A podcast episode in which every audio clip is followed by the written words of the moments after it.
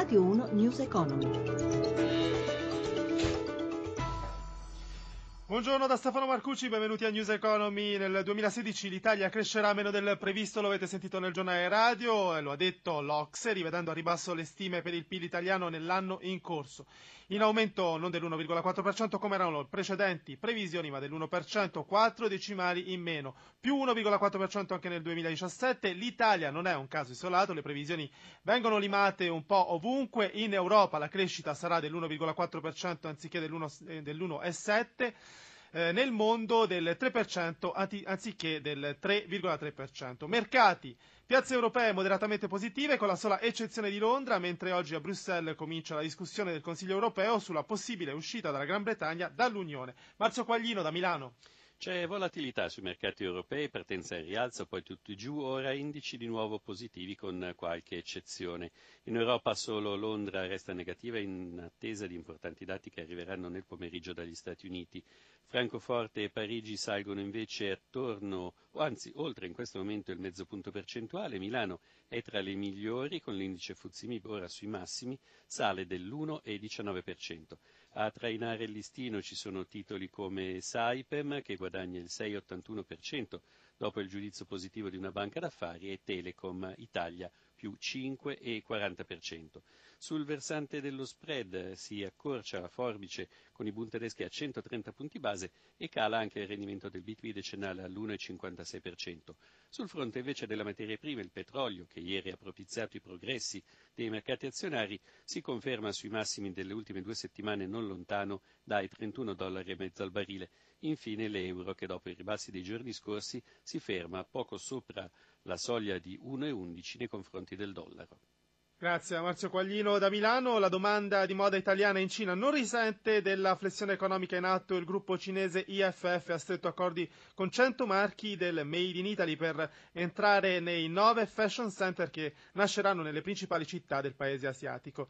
Paola Bonanni ha chiesto a Enrico Gardumi, partner del progetto IFF, quali prospettive si aprono in Cina per le aziende del bel paese si assiste a una trasformazione eh, molto radicale e, e, cioè il passaggio da un mercato dominato dalle grandi griffe internazionali che stanno continuamente perdendo mercato a una domanda di, invece di prodotto made in Italy, cioè con meno pubblicità ma più focus diciamo, sulla qualità del prodotto e l'Italia ne è piena, dal cuoio in Toscana fino ai distretti delle scarpe per, per nominarne soltanto alcuni. Questa è una domanda che cresce addirittura le prime stime parlano del 20% che ci arrivano dalla Cina solo nel 2015. Parliamo degli accordi. In che modo i marchi italiani Gardumi entreranno nei fashion center che nasceranno nelle principali città della Cina? Abbiamo firmato 100 contratti, ma in realtà il nostro eh, eh dire, obiettivo ultimo è quello di arrivare ad arruolare oltre 300 uh, eh, griffi italiani, marchi italiani eh, di diverse categorie merceologiche. È un progetto che affianca diciamo, vendita all'ingrosso, vendita al dettaglio e commercio online. Gli accordi di questi marchi italiani selezionati prevedono anche personale italiano in Cina? Il design sarà completamente italiano, un project manager o anche diverse figure di rilievo italiane, man mano che il business si espanderà, saranno diciamo, il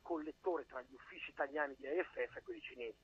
Presentato ieri il dossier per la candidatura italiana ai Giochi Olimpici del 2024, un evento, secondo il comitato promotore, che può avere una ricaduta economica sul PIL, sull'occupazione e sull'incremento delle infrastrutture nel nostro paese.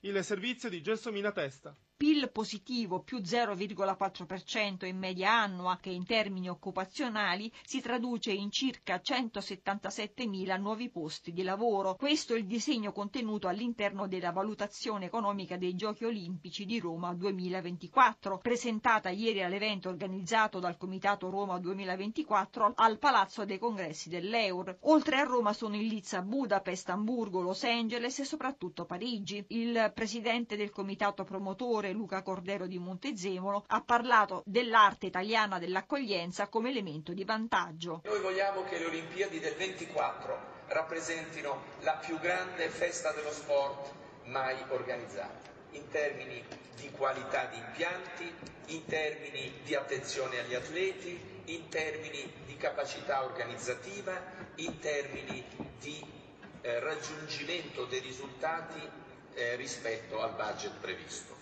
News Economy a cura di Roberto Pippan si ferma qui, buon proseguimento su Radio 1.